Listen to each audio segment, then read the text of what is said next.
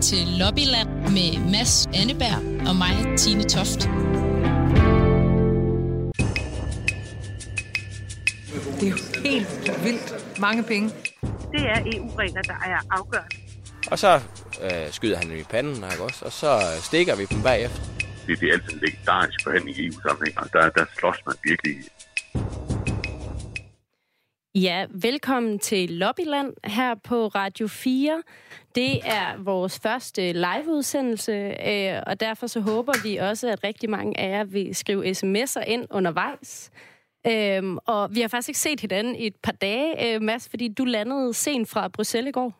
Det er rigtigt. Altså, du har jo været i København et par dage, jeg har været i Bruxelles et par dage, og det er jo ikke, fordi der er noget galt med, med Aarhus som sådan, men vi har ligesom været ude og, og, og, og, og se lidt, uh, lidt, lidt andet, ikke? Øhm, jeg landede, ja, ret sent i, i, i, i går, øh, efter, efter nogle dage i Bruxelles. Mm. Ja, og det er jo så også, fordi du har rendt rundt og forsøgt at fange en hel masse mennesker for at hjælpe Danmark på vej med det, som er den store mission for Danmark lige nu, nemlig at sikre, at vi ikke skal betale flere penge til, til EU. Ja, lige præcis. Altså, det er jo det her store budgetslagsmål, som er i gang lige nu, og, øh, og det kan du høre mere om senere i programmet. Danmark er jo nettobidragsyder til EU's budget, øh, og der er også, skal også være rimelighed i, hvor meget øh, vi bidrager til. Og inden for den ramme, så vil vi gerne prioritere, og det vil vi, skal vi hjælpe hinanden med. Ja, Jeppe Kofod her, vores, øh, vores europaminister, som han også er, har du blandt andet fanget. Det skal vi høre mere om senere, men først skal vi til noget lidt andet.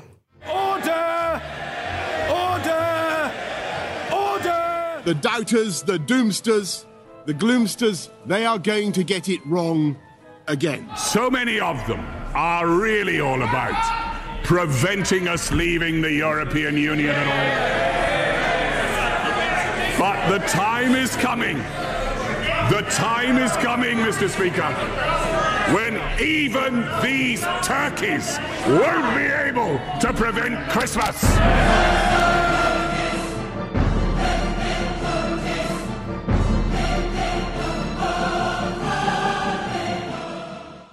Altså det vi hører her, det er øh, Brexit-kaos, øh, tror jeg godt, man kan kalde det. Mange har nok hørt øh, mange af de her lyde før fra det britiske parlament, som er totalt i kaos. Og det påvirker øh, selvfølgelig også de britiske virksomheder. Og det skal vi tale lidt om nu, fordi i det her program, øh, Lobbyland, der, øh, der prøver vi jo at se, om vi ikke kan få noget mere ud af medlemskabet. Og det kan jo godt være, at vi faktisk kan det her, når, når britterne træder ud. Vi er i hvert fald faldet over en artikel øh, på øh, DR.dk, som simpelthen handler om, at Holland har været i stand til at skrabe 100 virksomheder til sig i forbindelse med Brexit. De har simpelthen gaflet virksomheder, lukket dem til Holland, Øh, det er sådan noget som Panasonic og Discovery og Bloomberg, som altså enten rykker helt, eller i hvert fald åbner kontor. Øhm, og øh, vi vil jo gerne se, om altså ikke også det er noget, vi kunne gøre her i Danmark, så vi ikke bare øh, sidder på, på hænderne. Og en af de første, som, øh, som vi har, øh, har fat i, det er en borgmester her i Danmark. Det er Esbjergs borgmester, og øh, Jesper Frost Rasmussen. Jesper, er du med os? Prøv lige en gang til. Jesper Frost Rasmussen, er du med os? Yes, det er jeg. Det lyder godt. Øh, du er jo borgmester i Esbjerg, og for ikke så lang tid siden, så øh, havde I en kæmpe aftale med Facebook Datacenter til mange milliarder, og det er faldet til jorden. Så jeg vil lige høre dig, kunne I ikke godt bruge en hel masse virksomheder, som øh, alligevel er i tvivl, om de kan få det til at lykkes i Storbritannien med Brexit, og som måske overvejer at rykke? Vi har altid plads til nye virksomheder, og vi har masser af gode øh, erhvervsarealer. Vi har en meget driftig havn, øh, så øh, det er vi selvfølgelig interesseret i at tiltrække alt det erhverv, som vi kan. Og vi har rent faktisk også øh, nogle virksomheder, der har valgt os at etablere sig i Esbjerg, fordi at øh, de frygter lidt for konsekvenserne af, af Brexit. De har så gjort det i mindre skala i første omgang, og ligesom alle os andre er en lille smule spændt på, hvad er det egentlig, der sker i, øh, i UK. Øh, og det er der nok ikke rigtig nogen af os, der tør helt at, at forudse, hvordan det ender. Og hvad er så, altså, hvad er din catchphrase, hvad er din salgslinje, når du skal sælge Esbjerg? Jamen altså, Esbjerg er jo Danmarks øh, energimetropol, og vi har øh, en havn, der er verdensførende, især inden for energiområdet og udskiftning af vindmøller. Øh, og udover det, så lander der jo et øh, datakabel øh, øh, i, her på vestkysten øh, inden for de næste par måneder, som gør, at Esbjerg bliver Nordeuropas øh, digitale knudepunkt i, øh, for, for trafik imellem øh, ja, Europa og, og primært USA. Øh, så vi har øh, helt klart øh, nogle styrkepositioner at byde ind med, og øh, der skal virksomhederne det jo være så hjertelig velkommen her hos os. Kunne du være med at sige det på engelsk? Altså, hvis det nu er nogen, der sidder og lytter med. Altså, det er jo britiske virksomheder. Hvordan vil det lyde på engelsk? Jamen, jeg tænker, at øh, hovedparten af Radio 4's lyttere, de øh, sidder nok og lytter med på dansk her, så jeg tror, jeg vil øh, spare mine, øh, mine øh, catchphrases til, øh, jeg sidder over for en række potentielle britiske investorer i stedet for. Så med al respekt for jeres lytterskare, så tror jeg ikke, det er dem, der lige øh, sidder og lytter med i øjeblikket. Øh, jeg spørger først, Rasmussen, synes du egentlig, at Danmark gør nok? Fordi historien her handler jo om, at der er andre lande, der i hvert fald altså, går all in. Det gør Holland blandt andet, hvis øh, foreign investment, øh, hvad BIX har bladret sig lidt med, at de i hvert fald har tiltrukket 100. Gør Danmark nok? Altså, det er mit billede, at Invest in Danmark, de har, øh, som jo er en del af Udenrigsministeriet, de har øh, mange indsatser på forskellige fronter, og også i forhold til, til øh, virksomheder i, i England. Øh, det har man måske ikke været så meget fremme med, som man så har, har forsøgt at lave en god historie med i Holland. Jeg ved jo, at her i Esbjerg, der forbereder vi os rigtig kraftigt øh, på de aktiviteter, der vil komme som følge af, af et, et Brexit, hvor man forventer, at øh, lastbilerne vil komme til at holde kø øh, nede ved kanalen i Frankrig. Øh, og derfor er vi helt sikre på, at det kommer til at generere både arbejdspladser og aktiviteter øh, omkring Esbjerg Havn. Men jeg er helt sikker på, at den Vesten Danmark, de øh, har mange ting i gang, og, og det er jo ikke øh, en, en det er jo ikke kun en, et, øh, noget, der kunne ske i Esbjerg. Det kan jo fordeles over hele landet. Der er det jo vigtigt, at virksomhederne de placerer sig der, hvor det rigtige sted er i forhold til det behov, de har, og de styrkepositioner, de har brug, eller de, de styrker, de har brug for for det område, de skal slå sig ned i. Så der synes jeg, at vi som land skal, skal steppe op, og, og hvis ikke øh, det lykkes øh, at få flere virksomheder trukket til nu her, jamen øh, så må man jo øge indsatsen på det felt. Man kan sige, I ligger jo lige ved siden af, så, så det er jo oplagt øh, at få dem til Esbjerg. Men hvad, hvad, hvad synes du helt konkret, at, øh, at man skulle så gøre fra, fra den side for lige at steppe op? Jamen altså, det, det er jo... Øh, øh, det er jo en national dagsorden. Det er jo ikke noget, vi som kommune kan øh, rejse verden rundt og forsøge at tiltrække virksomheder. Der må vi jo som, øh, som land håndtere det, og derfor er det, er det jo Investen Danmark, og der er så øh, folk, der skal øh, have fat i de øh, relevante øh, brancheorganisationer og, og interessenter i, øh, på den anden side af Nordsøen, og, øh, og fortælle, hvilke fantastiske muligheder der er ved at slå sig ned i Danmark. Så kan det være, at nogle af de virksomheder, de har brug for at ligge tæt på en, øh, en port mod, mod vest, og der er Esbjerg jo oplagt. Det kan også være andre, de har brug for at ligge i nærheden af hovedstaden, eller ligge i nærheden af, af et stort universitet, eller hvad det nu måtte være. Og, og, og der er jeg sådan set øh, lidt mere øh, ambivalent for, om, om, om det sker det ene eller det andet sted. Bare vi får øh, virksomhederne tiltrukket til, til Danmark, så er det jo øh, godt for os alle sammen. Jesper Frost Rasmussen, tak for det. Velkommen. Og held og lykke med at få virksomhederne til Esbjerg. Ja, god vel med jagten. Og øh, det er altså, som Jesper Foss Rasmussen, øh, Esbjergs venstreborgmester her sagde, så er det noget, der hedder Danmarks øh, Invest in Danmark afdeling. Det fandt jeg ud af, fordi jeg faktisk har ringet til Erhvervsministeriet. Ja, jeg er faktisk lidt nysgerrig på, hvad du har fundet ud af, Tine. Du har, du har siddet med den her historie. Hvad er det, vi gør så øh, for, for de her virksomheder? Altså, det er nogle virksomheder, som jo på den ene eller den anden måde skal ud af Storbritannien alligevel, fordi de gerne skal være øh, i EU. Så det er jo ikke sådan noget med, at du ved, vi kommer over og bare tager dem. Altså... Nej, nemlig, altså, øh, jeg blev faktisk sendt videre til øh, Danmarks ambassadør i Storbritannien. Øh, han hedder Lars Thusen. Øhm, og noget af det, han fortæller, det er netop, at virksomhederne har simpelthen bare brug for i hvert fald et ben i et EU-land, så de kan blive ved med at sælge eller agere på det indre marked, uden de barriere, der måske kommer med Brexit. Øh, og han fortalte mig, at man faktisk har oppet indsatsen. De har tidligere haft en medarbejder til at sidde med det her. Nu har de to. Men ellers gør de ikke sådan andet, end de plejer. Man satser på langsigtede investeringer. Og jeg spurgte så Lars Thusen, om de har en Brexit Task Force, eller hvad de ellers gør for at sætte ekstra ind. Altså, vi har ikke øh, som sådan, som vi, vi har vores Invest in Danmark afdeling på ambassaden, som arbejder på den her måde. Men det er jo ikke sådan, at vi går ind og banker på døren til en britisk virksomhed, og så siger, nu skal jeg altså rykke tilpløkkerne op, og så flytte øh, til Danmark. Det er jo ikke den måde, vi, vi arbejder på. Hvorfor gør I ikke det? Fordi det er ikke den måde, vi arbejder på. Vi arbejder jo ikke på som sådan på at stjæle arbejdspladser fra, fra andre lande. Det vi gør, det er, at vi promoverer danske styrkepositioner, Og så går vi ud og selvfølgelig målrettet søger på de virksomheder, finder de virksomheder, som kan have en interesse inden for de her felter, og forklare om, altså, hvor gode mulighederne er for Danmark, hvis man ønsker at etablere sig. Men det er jo ikke sådan, at vi går ud og siger, nu skal vi høre her, at øh, på grund af Brexit, så er der ekstra øh, god grund til at flytte til Danmark. Men, sådan, men at vi står må, jeg lige, øh, i fremtiden. må jeg lige stoppe dig der? Hvorfor gør vi ikke det? Altså, vi ville nok heller ikke synes, det var særligt sjovt, hvis britterne de løb rundt i Danmark og øh, opfordrede danske virksomheder til at lukke fabrikkerne og så flytte til Storbritannien. Hvad med sådan noget som at tilbyde gratis kontorpladser? Eller en skattefri periode? Eller et eller Nej, andet? det er der ikke noget der, man kunne gøre? Nej, det er der ikke. Vi øh, tilbyder udenlandske virksomheder samme vilkår som danske virksomheder. Den galej, den bevæger vi os ikke noget af. Og vi mener, at vi kan sagtens konkurrere med de vilkår, vi tilbyder danske vilkår. De vilkår er også interessante for udenlandske virksomheder. Så vi, vi giver ikke særbehandling som sådan. Er Danmark sådan meget høflig i alt det der? Altså, du siger, øh, vi vil nok heller ikke kunne lide, hvis de bare kommer og stjal vores virksomheder, men man kan godt forestille sig, at der er andre lande, som Holland, måske også Irland, som ikke er så høflige. Øh, er vi et, et høfligt land i den her sammenhæng? Det vil jeg da håbe. Jeg tror, det er da en konkurrencefordel. Altså, noget af det, som, øh, som også er en stærk faktor, det er den trust, den tillid, der eksisterer til Danmark i, at, at, at vi står ved de ting, vi gør, og den måde, vi opererer på. Så jeg synes, det er meget bedre, at vi har et øh, uh, transparent, transparent erhvervsklima. Så ved de, hvad de har at forholde sig til, og de ved, hvad de kan regne med i fremtiden. Okay, så det var altså ikke noget, Danmark øh, gør som sådan. Siden du har tidligere kaldt det øh, gravrøveri, altså over i, i, i UK, ikke? Øh, men her på Lobbyland, der er vi jo ikke for fine til at, at prøve at tage fat i nogle, øh, nogle virksomheder, og det har du faktisk prøvet. Ja, det har jeg, og vi skal måske bare lige sige, at øh, jeg nævnte tidligere, at man kan sms'e ind. Jeg bliver nok også lige nødt til at sige, hvordan man kan det.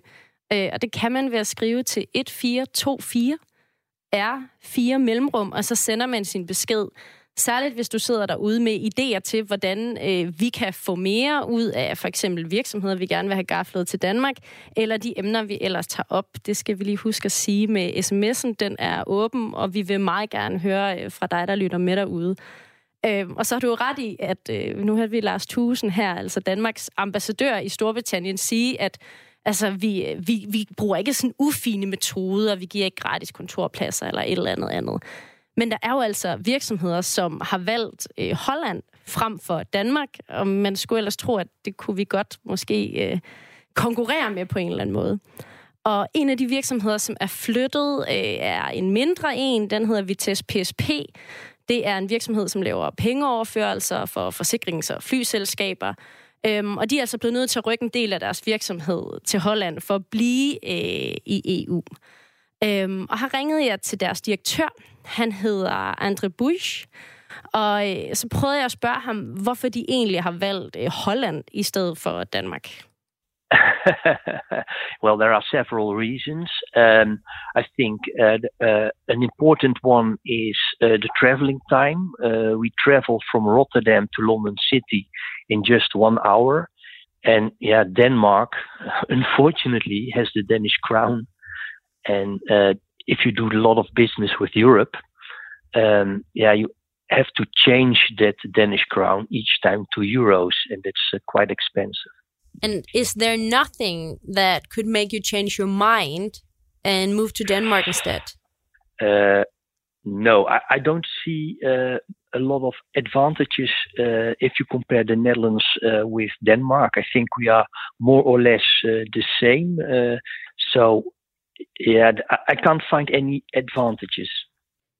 Ja, det er meget spændende. Øh, han lyder altså også lidt som om, han selv er hollænder her, så det er jo sådan lidt, øh, det er Ja, lidt er, ikke? Han er, han er øh, biased. Han er helt klart bias. Han er fra Holland, men er altså direktør for, for virksomheden. Og det, han siger her, det er, der er to grunde. Der er simpelthen kortere flytid fra Rotterdam til London, man end tager der er faktisk fra... toget, øh, så vidt jeg er orienteret. Det er ret hurtigt. Ja, han sagde også, at der er i hvert fald, de kan komme frem og tilbage på en time den ene vej, altså to timer i alt.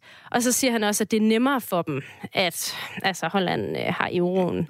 Så det er selvfølgelig en af grundene her, som øh, Andre Buisch fra øh, virksomheden her siger. Og det er altså ikke det er ikke småting, det her. Altså i alt, så siger hollænderne jo, at de har tiltrukket over 2.000 arbejdspladser, altså nye arbejdspladser, den lille virksomhed her, jeg taler med, øh, har tiltrukket. Altså det, det er 15 nye, de starter op, men det er jo bare en lille del af et større billede. Øh, og så hørte vi jo før øh, ambassadøren, og jeg spurgte også ham sådan, hvordan sælger I egentlig Danmark bedst? Og så sagde han helt klart ved at henvise til alle de internationale undersøgelser, hvor Danmark bare klarer sig enormt godt. For eksempel, at vi er øh, den bedste, det bedste land at starte en virksomhed op i Europa. Øh, vi har næsten ingen korruption, og vi har masser af tillid. Og jeg prøvede at sige øh, det her til Andrew Bush, altså at vi er det bedste land i Europa at starte virksomhed i. Wow. Well, uh, if you look at Rotterdam, uh, Rotterdam is also a very booming city. Uh, TripAdvisor also recommends Rotterdam as one of the nicest cities in the world. Købte han heller ikke. Nej, altså nu har jeg jo været i Rotterdam. Øh, det, det, er jo, det er jo ikke så pæn en by, vil jeg godt lige indskyde her. Altså der synes jeg, at København og øh, Aarhus er sådan lidt mere hyggelige. Ja, han henviser til TripAdvisor for, Rotterdam skulle være bedre. Jeg prøvede også at overtale ham med, at vi har flexicurity i Danmark. Altså, med velfærd, det er nemt at hyre og fyre. Så sagde han bare det her. Yeah, that, that's the same here in the Netherlands. Ja, det har altså ikke øh, lige lykkedes mig at, at overbevise den her virksomhed om, at, øh, at de skulle flytte. Men det betyder jo ikke, at vi bare øh, skal give op. Altså, der kan jo være masser af virksomheder, øh, som på en eller anden måde overvejer Danmark. Ifølge ambassadøren, så går vi særligt efter sådan noget med green tech og IT, og der, hvor Danmark har, har for sig. Og det giver måske også meget god mening. Øhm, men for at vi ikke helt skal give op, men må så, jeg lige, må jeg lige ja. indskyde i øvrigt også, altså for, jeg tror det er to år siden, så gaflede Holland jo også, øh, der lå, eller der ligger sådan et stort øh, europæisk medicinalagentur i, i, i London, som jo så skulle flytte ud af, af Storbritannien. Vildt mange arbejdspladser i det også. Danmark øh, havde en rimelig god øh, Ja, det ville vi også gerne have. Det ville vi rigtig gerne have haft. Og så kommer hollænderne lige igen og tager den fra næsen. Øh, Om der er et eller andet, altså øh, det er helt utroligt, at det, er sådan, at det er dem, der udkonkurreres. Øhm, men altså, vi øh, har forsøgt lidt her. Det er ikke lykkedes, men der er jo altid øh, heldigvis nogle af vores politikere, som også er rigtig gode til at forsøge og argumentere for, hvorfor det er, at, øh, at man skal vælge Danmark. Og som et aller sidste forsøg, jamen, så fandt jeg en artikel, som den radikale leder Morten Østergaard har skrevet i The Guardian, der hedder Fed Up with Brexit Britain, Come to Denmark. Og vi tror, vi tror, at der måske ikke er nok, der ligesom har lagt mærke til den her artikel. Den Præcis. er, den er lidt gammel og sådan noget, så vi tager den lige en gang til. Ja, og nu sagde Jesper Frost Rasmussen godt nok, at mange af vores lyttere øh, ikke er britiske, men hvis der er nogen, der lytter med, så har vi faktisk fået hjælp til at oversætte en del af den her artikel. Det er den her boende britte, Saki Hamid, som har øh, boet i Danmark i syv år og arbejder i, øh, i Kolding. Øhm, og nu skal I bare lige høre øh, vores sidste desperate forsøg med hjælp fra Morten Østergaard, som her er læst op af Saki Hamid. Even though our weather is just as bad as Britain, we still have a lot to offer. We have Scandinavian design, bad jokes, bacon, Lurpak, Lego. We also have some of the world's highest standards of employee safety, good salaries, and high standards of living in general. And we offer great work-life balance even for a prime minister. Well, you have seen that yourselves with Birgitta Nyborg in Born.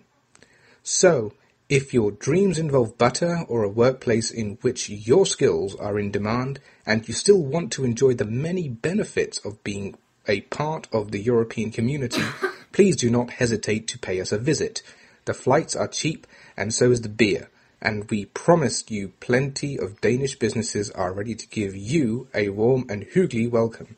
Come to Denmark. There is a life for you here after Brexit. ja, hvis du går rundt og drømmer om, om smør, så, øh, så, så flyt til Danmark. Havde han, øh, havde han andre inputs øh, til os? Ja, altså det er også lidt underligt at, at ringe til en britte, der bor her, og sige, vil du ikke øh, levende gøre Morten Østergaards øh, appel til britterne her i radioen? Det var han heldigvis med på, og han ville så også godt lige tilføje øh, det her om, hvorfor man skal flytte til Danmark. Yeah, well, Denmark certainly does have a fair bit to offer. Um, I'd like to add to that the wonderful nature and how free it is that one can just swim in the local lake without having to pay anybody any money. And the fact that the commune in some places even has a lifeguard. Altså, øh, der er simpelthen mulighed for at svømme i søerne, og nogle gange er der ovenikøbet en, øh, en livvagt. Ja, Det så skulle det den ikke, ligesom være på øh. plads, ikke? Præcis. Øhm, og igen, det her var altså vores øhm, forsøg på på en eller anden måde at se, om vi gør nok i Danmark for at hive virksomheder øh, til Danmark. I hvert fald i stedet for andre lande, når øh, de står der og skal overveje, øh, hvor de skal placere sig på grund af alt det Brexit-kaos, der er.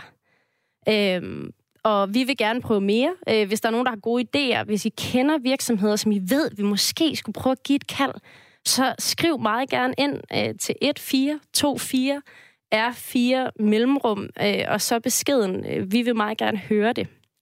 Ja. Og, øh, og det bringer os jo faktisk videre øh, til det næste. Det gør det nemlig. Øhm, vi har jo flere gange været inde på, at I jo også skal skrive ind på øh, 1424 R4 mellemrum øh, jeres besked. Og det er der jo faktisk øh, folk, der har gjort heriblandt en mand, som hedder Mikkel Hansen.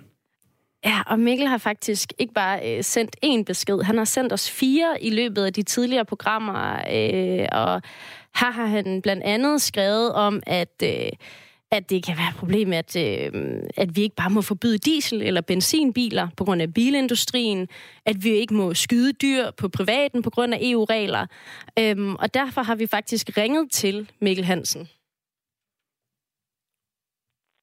Hej Mikkel. Ja, hej.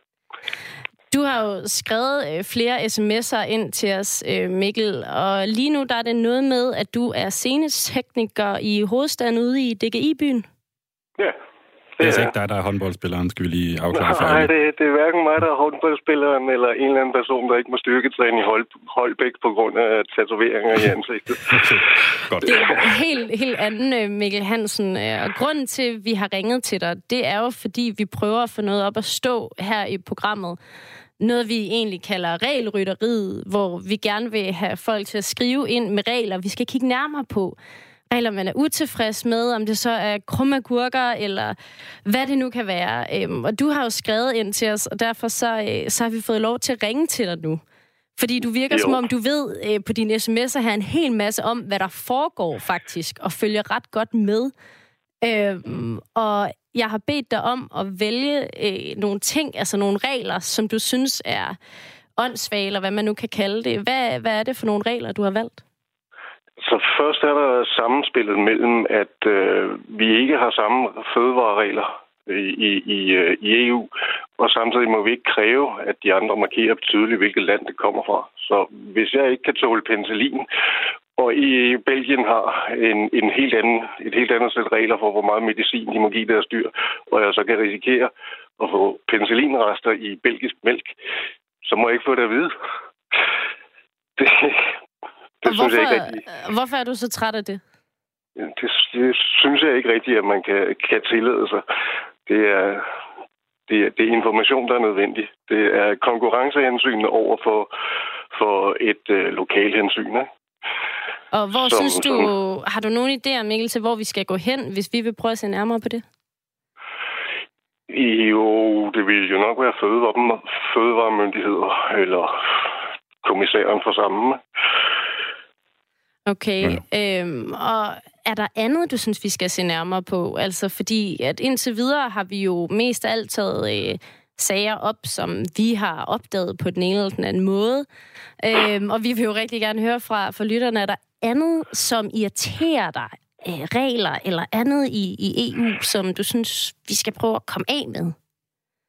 Ja, øhm, lige at komme af med det, det jeg sidst har tænkt på og rent lidt ind i, det er, at øh, sygesikringen og det blå sundhedskort og så videre, det er simpelthen ikke samordnet godt nok.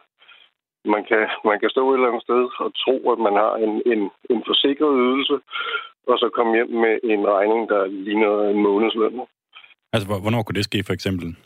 Hvis du for eksempel er hvad ved jeg, i, i Spanien og kommer til at tage en læge, der ikke hører under deres øh, mm. tilsvar af vores ydernummer. Eller, ja, der, det er en del af den slags steder, der ikke er hospitaler, hvor vi jo har hjemmefra vant til, at hvis du er på hospitalet, jamen, så er det sygesikringen. Men så kommer du ned på et hospital et eller andet andet sted, og så får du foretaget et røntgenbillede, fordi du har brækket fodet. Og så skal du pludselig betale for dig selv i, i klasse 1.500 kroner per, per billede. Har du prøvet det? Ikke mig selv. En af mine kollegaer øh, var lige pludselig et problem, fordi han er friklatrer. Okay, ja, der kan man ja. også komme ud for lidt af hvert. Øhm, Mikkel Hansen, du er jo igen den øh, lytter, der indtil videre har sendt flest sms'er ind til os. Og jeg har skrevet ned her, at øh, hvis vi skal se nærmere på noget, du synes er, er, øh, er åndssvagt, så er det, øh, hvad kan man sige, hvordan det gule sundhedskort arbejder sammen med det blå europæiske øh, sikringskort. Og så er det det her med, at fødevarer øh, ikke kan sammenlignes godt nok. Ja, det er jo godt sammenfald. Det var godt. Og øh, må jeg lige spørge dig her til sidst, øh, Mikkel, hvad synes du sådan overordnet set om EU? Ja, jeg har det meget både og. Jeg, jeg går ind for et fælles Europa, men jeg synes, det byråkratiske helvede, vi er ved at få opbygget, det er den gale vej. Modtaget. Tusind tak, øh, Mikkel Hansen, fordi vi lige måtte ringe til dig efter dine sms'er, øh, og øh, du skal tilbage til dit arbejde som, som scenetekniker i Øksnehallen i DGI. Tak skal du have. Tak. Velbekomme. Og igen, hvis øh, man som Mikkel her har idéer til ting, vi skal se nærmere på, eller idéer til, hvordan øh, vi kan gøre det bedre, eller hvordan vi skal komme videre med det, øh, vi bakser med, her i Lobbyland, hvor vi jo prøver at se, om vi kan få mere ud af EU på Danmarks vegne, så kan du skrive til 1424 R4 mellemrum. Og nu skal det handle om penge.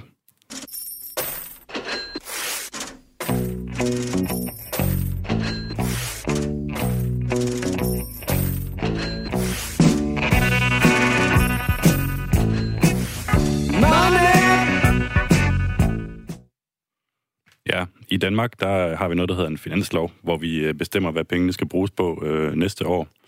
I EU der har man valgt at sige, at det gider vi simpelthen ikke kigge på hvert år. Vi, øh, vi laver en syvårig budgetramme. Øhm, og så kan man jo forestille sig, at det handler om ret mange penge. Og den er faktisk lige ved at blive forhandlet nu, den der skal gå fra 2021 til 2027. Ja, og vi øh, har talt med, for et par uger siden havde vi først Bjarne Korydon med, altså den tidligere øh, socialdemokratiske finansminister, som var med til at forhandle det her på plads. Dengang havde han sad der, og han forklarede bare, at det her det er den største kamp. Altså det er den største studehandel, der overhovedet er. Fordi at det på mange måder også er øh, et nulsomspil. Altså hvis nogen får penge til noget, så er der bare ikke penge til noget andet. I hvert fald når vi taler om, hvem der får rabat og, og, og hvem der ikke gør. Mm. Og hvad går EU-pengene egentlig til? Altså det det, som vi alle sammen bidrager med til øh, budgettet. Altså, den største post, det er landbrugsstøtte. Øh, og det øh, går jo til danske og alle mulige andre europæiske landmænd. Øhm, og så har der noget, der hedder strukturfonde og samhørighedsmidler. Og sådan, altså, du ved, samhørighedsmidler? En, ja, som, som ligesom, man kan smage det lidt på ordet, ikke? Altså, det skal få Europa til at hænge bedre sammen. Øhm, så det handler dels om at skabe nogle infrastrukturprojekter rundt omkring, som ligesom binder kontinentet godt sammen, og så handler det om også at give et løft til, til de lande, som ikke er helt på samme velstandsniveau som, som Danmark. Ja, og lige nu der er der bare den her altså, kamp i gang, og, og vores egen statsminister, Mette Frederiksen, har virkelig altså, på en eller anden måde sat sig i spidsen for, at budgettet i EU, det skal ikke stige. Øh, vi har talt om det før, hun er en del af den her klub, øh, Gnierklubben, eller Spareklubben, som er, øh, det er fire lande, det er Danmark og Sverige. Og Holland og Østrig. Yes. Og så håber vi lidt på at rekruttere Tyskland til vores øh, knierklub også, fordi de er jo et stort land, og de har meget magt. Øhm, ja, øh, og nu kan det godt være, at vi lige er nødt til at få et par, par tal på banen, fordi Danmark er, er sammen med vores, øh, vores klub her, er dem, der har lyst til at betale allermindst af dem alle sammen til, øh, til budgettet. Og i den anden ende, der ligger øh, et par lande, øh, sådan især sydeuropæiske, og så Europaparlamentet, som jeg faktisk også har noget at skulle have sagt i, i den her sammenhæng. Øh, og det spænd, det går mellem, at Danmark, de vil gerne betale 1% af det, der hedder bruttonationalindkomsten. Og hvad er det der? Ja, det er et godt spørgsmål. Det er ligesom en, øh, en samlet betegnelse for al den indkomst, som alle mennesker har i et land. Det her verden, så så Danmark. Okay, så vi vil gerne betale 1% af det, og ikke mere mere? Præcis. Og dem, der vil betale allermest, de vil betale 1,3 procent. Okay, og det er... Altså, kan man sammenligne det? Hvad er det, hvis vi ikke bare taler procenter? Ja, det er jo faktisk en ret stor forskel. Altså, det er jo 30 procent mere, ikke? Øhm, så hvis vi siger, at Danmark øh, betaler, at de vil gerne betale 100 kroner, så er der nogen, der gerne vil betale 130 kroner. Øhm, Ja, og det er så øh, simpelthen faktisk derfor, du har været i Bruxelles og landet øh, klokken, klokken 3 i nat øh, i Aarhus, fordi at der har været øh, endnu et møde øh, om det her. Og jeg ved faktisk ikke, hvor mange møder der skal være, før de er færdige. Om det er engang i december, eller hvornår... Ja, men der er ikke rigtig nogen fast bagkant for, hvornår de skal være færdige, men de vil jo gerne være, være, være færdige. Det kommer vi også lidt ind på senere, hvem der får gavn af, at de er hurtigt færdige, og hvem der ikke gør. Ja, man kan godt afsløre, at øh, Mads, øh, du er en kæmpe nørd. Du har været i Bruxelles i et par år. Øhm, så hvis man har et spørgsmål til det her, øh, så skal man endelig ikke tøve med at skrive ind til et 424 R4 mellemrum. Nu har vi sagt det et par gange, men det er faktisk, fordi vi mener, at vi meget gerne vil høre fra jer. Øh, og I må endelig også gerne spørge om, om noget, der kan få Mads på glat is. Meget gerne. Nå, men du har ret, Tine, der var et møde i går, hvor øh, EU-landenes såkaldte europaministre, øh, det er altså Jeppe Kofod øh, for, for Danmarks vedkommende, skulle tale om det her igen, budgettet. Øh, og vi er med i den her klub, som du sagde, af fire øh, sparsommelige lande. Gnierklubben. Gnierklubben, øh, Sparebanden, øh, som også blandt andre tæller Østrig. Og her hører vi lige den, øh, den østriske europaminister. Ja, also was wir jetzt erwarten, ist äh, von der finnischen Präsidentschaft die konkreten Zahlen. Wir haben bisher also Ja, lige præcis. Øh, hvad hedder det? Øh, jeg tror lige, vi mangler det næste klip. Jeg finder det lige, så kan du lige fortælle, hvem man er imens. Ja, lige præcis. Altså, det er den øh, østriske europaminister, vi, øh, vi, vi hører her. Øh, og ham spurgte jeg faktisk, fordi det viser sig jo, at den her klub har ligesom udnævnt øh, Mette Frederiksen til en, der kan tale på vores alles øh, vegne. Øh, og så vil jeg lige høre, fordi hun har fået lidt kritik for, for den måde, hun har præsenteret vores, øh, vores holdninger på. Ja. Øh, om, om de egentlig var tilfredse med den måde, hun har repræsenteret Gnierklubben på. Ja, jeg kan se, at klippet er simpelthen lige hoppet ud af vores oplejning her, øhm, men jeg har jo hørt det. Mm. Øhm, så jeg kan måske bare lige gengive, at da du spørger øh, den, øh, den østriske minister her, om han synes, at, øh, at Mette Frederiksen er en god repræsentant, så siger han, at hun er en altså fantastisk repræsentant. Jeg tror jo, at vi har ham her. Absolutely. And I think we have to correct the narrative. Those countries who opt to ask or speak for a more restrictive budget are not bad Europeans, They're not anti-Europeans. And I and the Prime Minister did a, a tremendous job in defending this position in the European Council. Thank, Thank you. Ja, Mette Frederiksen har done a tremendous job. Det er helt Donald Trump-agtigt. Og så siger han jo også det her med, at vi er ikke dårlige europæere, bare fordi vi gerne vil have et, øh, et lille bitte budget. Ja, altså Østrig her, det er altså en ven i Gnierklubben. Det må man sige. Øh, og så fandt jeg jo også en, en, en anden dernede, faktisk en, en rimelig øh, vigtig person i den her sammenhæng. Hun hedder Tytti Dubbarainen, hvis ikke jeg tager meget fejl, øh, og er Finlands europaminister. Øh, og grunden til, at hun er vigtig, det er fordi, at det er hende og hendes øh, regering, som er formænd for, for EU lige i øjeblikket. Og øh, det vil sige, det er dem, der faktisk kan komme med et kompromisforslag. Altså, du har folk, som sidder helt ude til venstre, Danmark og, og sådan nogen der, og så har du nogen, der sidder helt ude til højre. Øhm, og så skal de ligesom sige, okay gutter, vi finder et kompromis lige i midten, nu skal I høre. Øhm, og I kan lige prøve at høre her, hvad hun sagde, da jeg spurgte, hvor, hvor realistisk det var, at øh, Danmark kunne, kunne komme igennem med, med sit krav. And I think this 1% sharp is not likely to fly because we have to reach an agreement on the European budget and, and try to address all the different expectations and priorities. So Denmark will have to move. Well, we all have to move and try to compromise. okay, ja. hun siger, it's not gonna fly. Mm. altså, øh, hvorfor er det vigtigt, om hun siger det? Altså, fordi, er det fordi Finland øh, gerne vil have et større budget, eller altså bare fordi hun siger, it's not gonna fly, betyder det så, at Mette Frederiksen lige så godt kan give op? Det ser i hvert fald ikke for, for godt ud lige nu, altså øh, på, på, på det, hun siger. Finland skal jo være lidt sådan en neutral øh, mailer i, i den her sammenhæng, og skal prøve at få alle interesserne til at gå op. Okay, øh, så vi har vores venner øh, i Gnierklubben, og så øh, nævnte du selv, at nogle af dem, som måske gerne vil have et større budget, det er alle de syd- og østeuropæiske lande. Altså nu har du været nede og, og føle stemningen dernede. Øh, hvad, hvad siger de? Ja, det er et godt spørgsmål. Altså, der er 16 øst- og sydeuropæiske lande, som har skrevet under på en erklæring om, at øh, vi vil altså godt lige have lov at beholde for eksempel de her samhørighedsmidler og, og så videre. Og vi synes måske nok lige, at vi skal betale lidt mere til, til, til EU-budgettet. Øhm, det lykkedes mig faktisk ikke rigtig lige at fange nogle af dem. Øh, vi kan lige prøve at høre her, hvordan det, det sådan cirka gik. Sorry? Could I ask a question?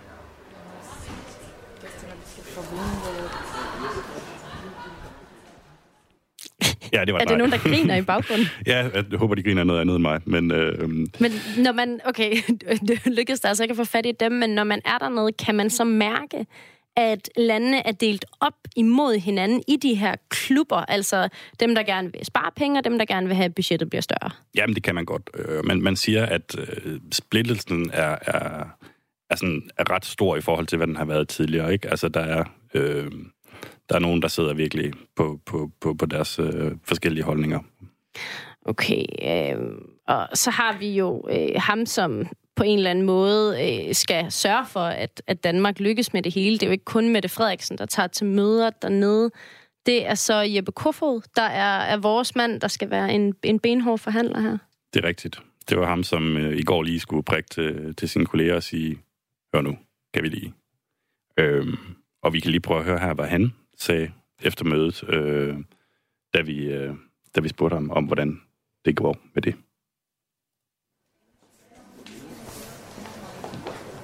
God eftermiddag. Skal du ikke Ja. hen? Skal du, ah, jeg tror, du står bedre, hvis du går derhen. Skal du lidt længere hen? Hvis jeg nu bare står her, så øh, er det, er det okay? Ja, det er fint. Den finske minister, hun sagde tidligere på dagen til mig, at Danmarks forslag om 1%, det kommer ikke til at flyve. Er løbet kørt for budgetbisserne? Nej, altså vi forhandler, øh, og det er vigtigt, at, øh, at øh, der kommer fremskridt i forhandlingerne. Øh, vores holdning er krystal klar, altså øh, også øh, EU må kunne øh, prioritere inden for 1% af, af budgettet. Øh, det er vigtigt, at vi kan øh, sætte ind i forhold til klimakamp, det er vigtigt, at vi kan tage øh, i forhold til migration, forskning og udvikling, Afrikapolitik, og så må der jo skæres ned på nogle af de mere traditionelle politikker, som landbrug og, og som hørighedsfonde. Altså det jo, handler om at prioritere, det gør vi alle sammen, øh, også hjemme i landene, det må man også kunne gøre i EU. Men helt realistisk med alle de her interesser, der er på spil, øh, så må man forvente, at Danmark skal betale mere til, til budgettet fremover. Nej, vi øh, går ind i forhandlingerne med et øh, helt klart øh, ønske om at, at selvfølgelig sikre budgettet inden for 1 pro- procent af, BNI. Altså, man kan godt lave ting om, og jeg er som sagt politiker, altså jeg går ind for at, at lave det om og prioritere de områder, som de europæiske borgere sætter højt, og det er altså klima, det er migrationskamp, det er en progressiv Afrikapolitik, det er Europa, som, som svarer på nye udfordringer, og så må man altså skære ned på nogle af de traditionelle og, og gamle politikker, som for eksempel landbrugsstøtte øh, og samhørighedsmidler. Ja, det er altså det, man kalder optimisme. Han, øh, altså, der er noget, øh, han, han siger det, han vil. Han vil gerne have mere til klima og migration, de store dagsordner. Og så skal man altså bare skære på landbrugsstøtten og samhørighedsmidlerne. Der er det der øh, ord igen. Øh, det er svært at sige, hvor, hvor realistisk det er. Altså, mm. når man er dernede, den finske minister, der siger, it's not gonna fly. Jeppe Kofod her, han er politiker, som han siger, så han, øh, så han tror på det. Og det bliver altså... Altså, det er det her, Danmark skal, skal kæmpe for øh, de næste... Ja, altså i hvert fald indtil årsskiftet, fordi ellers så kommer vi til at skulle lægge flere penge.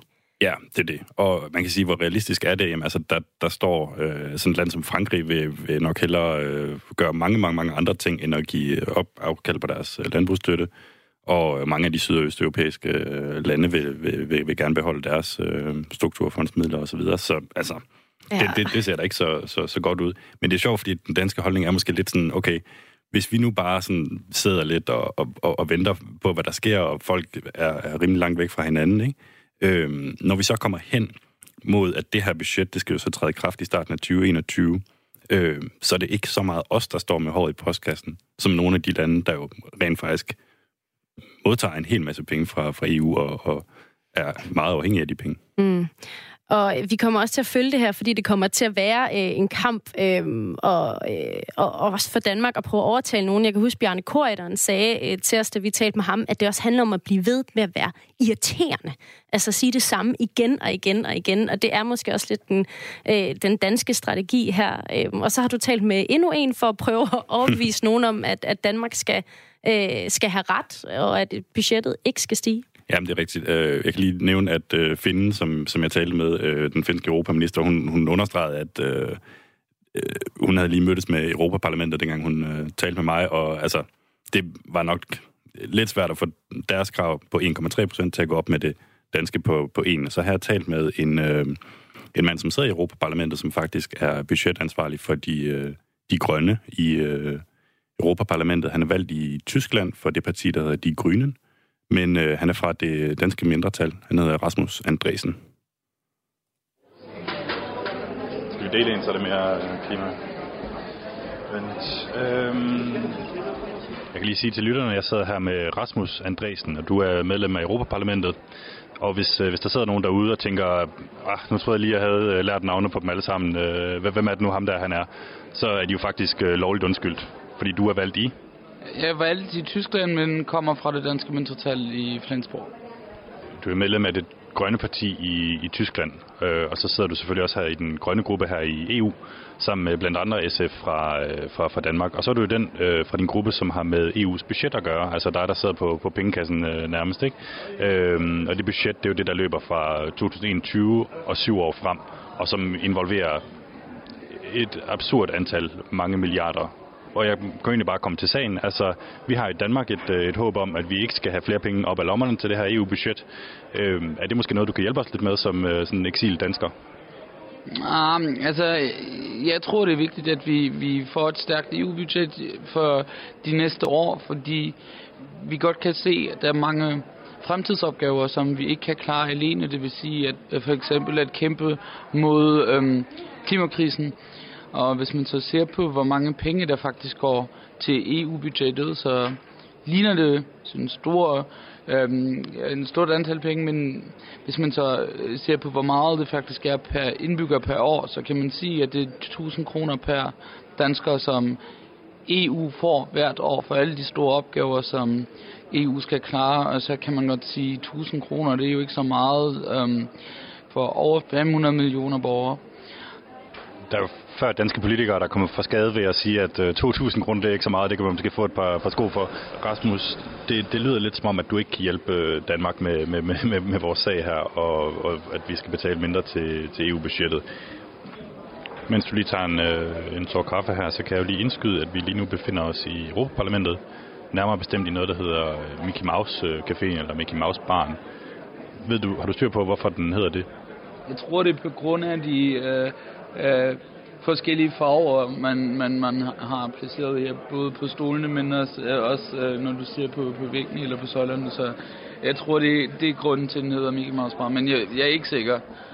Men det er rigtigt, at tegne, hvad hedder det, farverne leder lidt tankerne hen på sådan en tegneserie-univers med, ja. med Mickey Mouse og sådan noget, der er grøn og gul og, og rød og blå, og det er meget sådan pang. Øhm, men jeg har jo faktisk hørt også, at det øh, har noget at gøre med, at man, man lægger Margaret Thatcher, den tidligere øh, engelske premierminister, et citat i, man skyder hende i skoen, at hun har sagt, at øh, EU-parlamentet er et Mickey Mouse-parlament.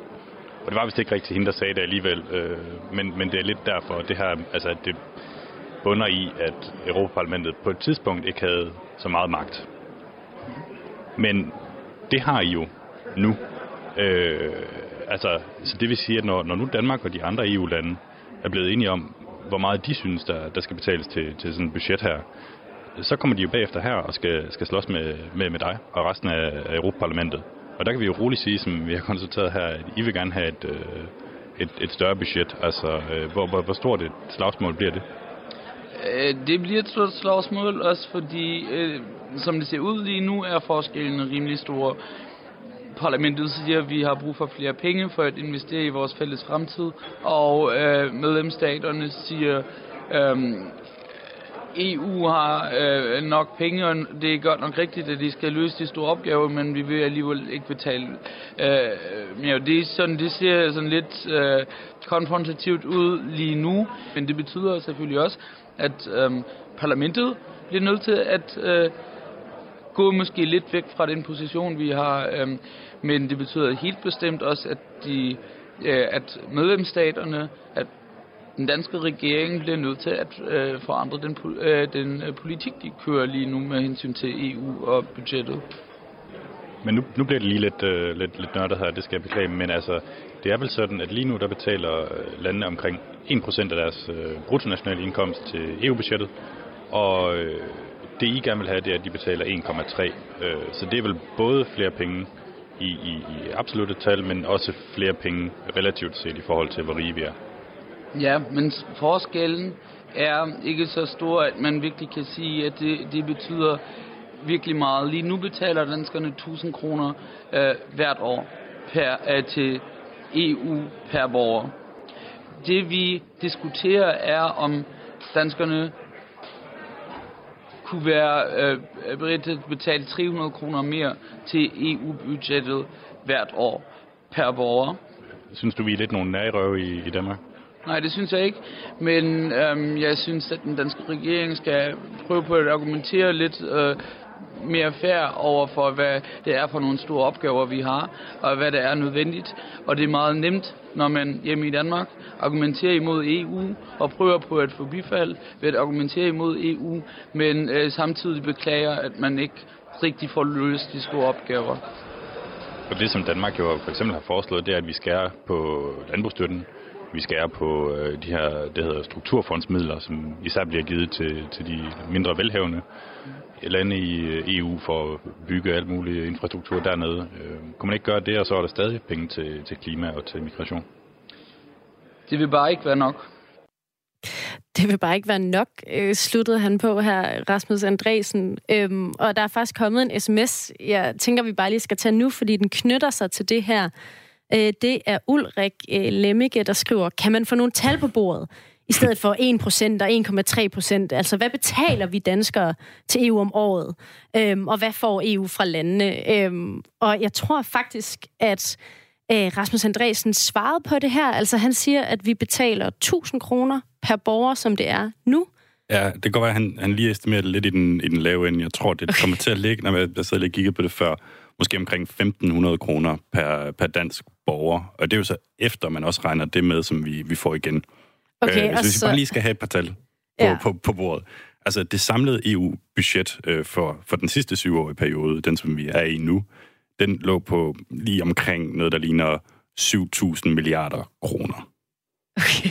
Øh, og, og man kan sige, at hvert år så betaler Danmark måske godt 20 milliarder ind, og, og får jo så også en, en, en masse tilbage i form af, af støtte og så videre, så vi ender nok omkring noget, der ligner 9 milliarder, som vi betaler.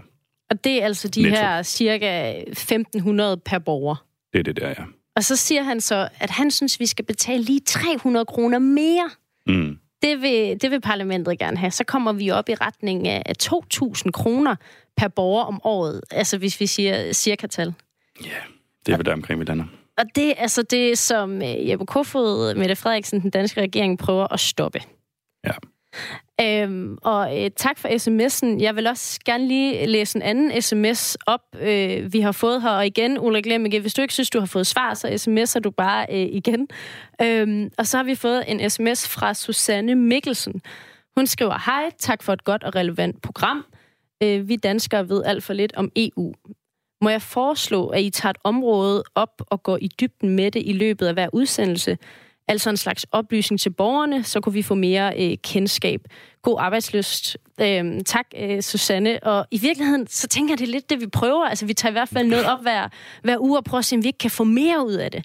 Øhm, vi har en hel masse snakke nu her med folk, der har idéer til puljer, vi kan få mere ud af i Danmark, fordi vi ikke søger dem nok, eller regler, vi skal have ændret. Øhm, og hvis du har idéer til det, Susanne, så må du endelig bare altså, skrive ind igen, fordi at, øh, vi vil jo gerne se, om vi ikke på en eller anden måde kan få mere ud af EU, øh, af det EU-medlemskab, vi har. Og det er jo også derfor, vi følger det her med Danmarks kamp for ikke at skulle betale altså en øre mere, end vi gør lige nu. Mm, ja, lige præcis. Og, og altså, den her EU-oplysning ligger jo øh, også lidt i bare at be, beskrive, hvordan sådan noget her det, det foregår, men vi vil meget gerne have nogle konkrete bud. Det ved jeg godt, det kan godt være, være, være svært at sige. Jeg vil gerne vide noget om det her, men, øh, men hvis I har nogle forslag, og ikke mindst også dig, øh, Susanne Mikkelsen, så øh, skriv endelig ind. Money! Get back. I'm alright, Jack. Keep your hands off of my stack. og så har vi lige en lille smule øh, tid her til, til sidst her i programmet, øhm, til lige at følge op på, på stort og, og småt. Øhm, og det er Lobbyland, du lytter til på Radio 4 med Mads Anneberg og mig, Tine Toft. Du kan skrive ind til os på 1424 R4 Mellemrum. Øh, og så har vi faktisk også en e-mailadresse, som vi meget gerne vil have, at du skriver øh, til. Den hedder lobbyland radio 4dk Der er indtil videre mest af lobbyister øh, fra diverse organisationer, der har skrevet ind til den mail. Og det må de meget gerne. Endelig, øh, vi prøver at, at følge op på det hele, særligt hvis det er noget, du selv sidder personligt med, noget, der irriterer dig, eller øh, hvor du tror, at, at vi måske kunne, kunne hjælpe på vej. Øhm, og øh, der er øh, nogle af de ting, som, øh, som jeg har lagt mærke til i hvert fald, der er, der er sket lidt på det sidste.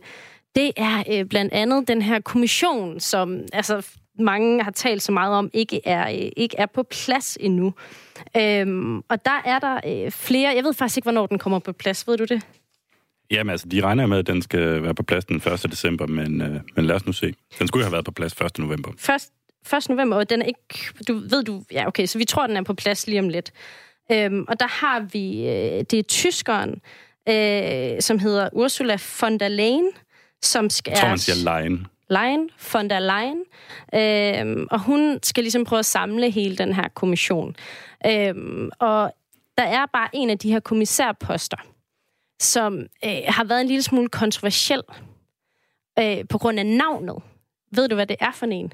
Jeg tror, du tænker på den, der hedder øh, beskyttelse af vores europæiske levevis, som den så ikke hedder længere. Præcis. Det er øh, simpelthen en kommissærpost, øh, øh, som egentlig skulle hedde altså, Protecting the European Way of Life.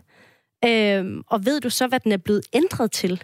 Jamen nu skal man så, i stedet for at beskytte, så skal man fremme den europæiske levevis. Ja, og det er, det er bare vildt, at sådan en, sådan en formulering, jeg kan faktisk godt huske, da jeg først så den, øh, at jeg tænkte sådan, protecting European way of life. Ja, det er jo især kontroversielt, fordi han skal blandt andet have med migration at gøre, og det, ja. det får sådan lidt konnotationer af, at man, du ved, lige skal holde nogle, nogle folk ude og sådan noget, ikke? Altså. Ja, altså, og det er netop derfor, at hun er kommet under pres for at ændre det her. Altså fordi, at der er rigtig mange i Europa, som har ment, det her, det lyder simpelthen for meget af, at vi lukker os inde. Vi må endelig, endelig ikke have en kommissær, der, der arbejder med at beskytte vores europæiske leveform. Og jeg ved ikke, hvad du synes. Jeg synes måske, det er en lille smule fjollet, at vi ikke bare kan have en kommissær, der arbejder med det. Ja, men igen, det handler jo så også om, hvilket stofområde han, øh, han sidder med. Jeg tror, det som folk blev fortørnet over, det var jo netop koblingen mellem migration og så skulle beskytte vores øh, europæiske levevis, som om, du ved, mod nogen, ikke? Ja, okay. Men det er i hvert fald, der har været meget polemik om, om det her navn, og der er blevet stillet mange spørgsmål, og ja, nu præcis. har hun så bøjet sig og sagt, ja, men fint nok. Ja, hun har bare simpelthen både, så det var ikke kampen værd med, med kommissærposter. Det er måske også fair nok. Altså rigtig mange af dem har helt vildt mange øh, navne under, hvad de nu skal arbejde med, om det er marineliv eller hvad det er. Og så er der de ja. store poster med, med klima og IT. Øh, men det var noget af det, jeg har lagt mærke til. Ja, men jeg, jeg, jeg bestod vel quizzen så. Øh, ja, man kan typisk. Sige, ja, nej, men altså, øh, noget af det, som von der Leyen nu så skal kæmpe med, det er, at... Øh, hun har sagt til britterne, at I skal lige udnævne en EU-kommissær også, fordi I er stadig medlemmer. Og så har de sagt, det, nej, det kommer vi ikke til. Altså i hvert fald ikke før 12. december, når de har været til valg. Ja, og det har allerede skabt altså, kæmpe store problemer, at britterne ikke vil det. Mm. Altså, så har EU gået ind og sagt, jamen, så, så åbner vi simpelthen en sag mod jer, for det skal I. I skal simpelthen udpege en kommissær, for ellers kan vi ikke stille med en kommission. Nej, men de gør det også lidt for at have juridisk rygdækning, fordi ellers risikerer de simpelthen, at øh, deres arbejde bliver erklæret ugyldigt, hvis ikke de sidder 28 øh, medlemmer af den kommission, når der er så mange lande. Men igen, det virker også bare... Hvorfor kunne man ikke bare skrive... Ved du, vi bliver bare lige kun 27. Britterne skal sjovt nok ikke sidde med. Altså, det undrer mig nogle gange, at man ikke bare kan altså, skrive et dokument, og så blive enige om, at man ikke skal trække britterne igennem det der. Det virker så overflødigt. Ja, men det er jo jura, øh, Tine. Og, øh, det er jo jura. anyway, jeg har, øh, jeg har faktisk også en lille bitte quiz til dig, fordi okay, at... Hurtigt. Øh, mega hurtigt. Der sker stort i EU, og der sker småt i EU. Ja. Og øh, jeg fik, øh, jeg abonnerer på sådan nogle pressemeddelelser, øh, og så fik jeg en her i lørdags, øh, som tikkede ind, som jeg tænkte, okay, det der, det, den vil jeg gerne lige have med i programmet. Øh, det handler om, at EU er kommet på koalitionskurs med Colombia. Oh, nej. Men hvorfor? Er det på grund af... Noget med stoffer. Er det kokain, menneskerettigheder eller frostende pomfritter? Nu hvor du siger det, så er det til at sige frosne pomfritter. Ja, det er fuldstændig korrekt. Det er også nogle dårlige valgmuligheder. Men, øh, men ja, det er rigtigt. De har simpelthen øh, åbnet en sag mod Colombia på grund af deres, øh, citat, urimelige tolv på frosne pomfritter. Og det er jo især sådan et pomfritland som Belgien, der virkelig er, er rasende over det, ikke? Okay, så, så, så Colombia prøver at slå Belgien på det, de er allerbedst til. Ja, de lægger nogle, ja, nogle noget 12 ind på det, og det, øh, det er de altså ikke tilfredse med. Okay, mange øh, store små kampe. Øh, det var alt, hvad vi nåede i dag i øh, Lobbyland. Øh, vi øh, er tilbage i næste uge, og ellers så kan man også finde os på hjemmesiden og som podcast. Tak for den gang. Det er jo helt vildt.